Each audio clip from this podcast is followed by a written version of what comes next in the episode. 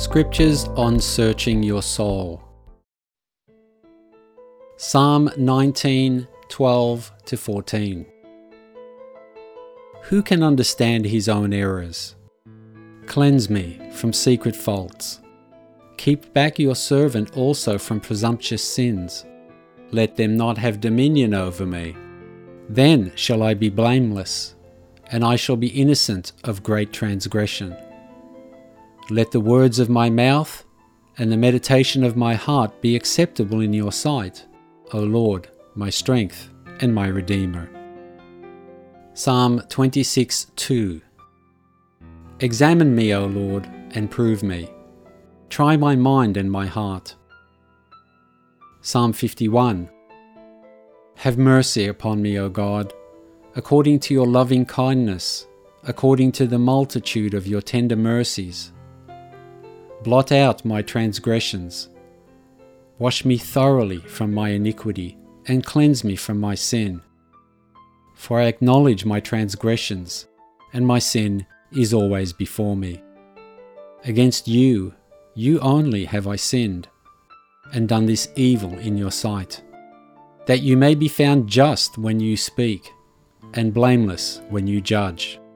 Behold, I was brought forth in iniquity, and in sin did my mother conceive me. Behold, you desire truth in the inward parts, and in the hidden part you will make me to know wisdom. Purge me with hyssop, and I shall be clean. Wash me, and I shall be whiter than snow. Make me hear joy and gladness, that the bones that you have broken may rejoice. Hide your face from my sins, and blot out all my iniquities.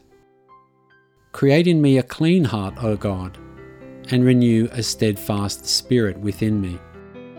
Then I will teach transgressors your ways, and sinners shall be converted to you. Psalm one thirty-nine. O Lord, you have searched me and known me. You know my sitting down and my rising up. You understand my thought afar off. You comprehend my path and my lying down, and are acquainted with all my ways. For there is not a word on my tongue, but behold, O Lord, you know it altogether. Where can I go from your spirit? Or where can I flee from your presence? If I ascend into heaven, you are there. If I make my bed in hell, behold, you are there. If I take the wings of the morning and dwell in the uttermost parts of the sea, even there your hand shall lead me, and your right hand shall hold me. For you formed my inward parts, you covered me in my mother's womb. How precious also are your thoughts to me, O God! How great is the sum of them! If I should count them, they would be more in number than the sand. When I awake, I am still with you.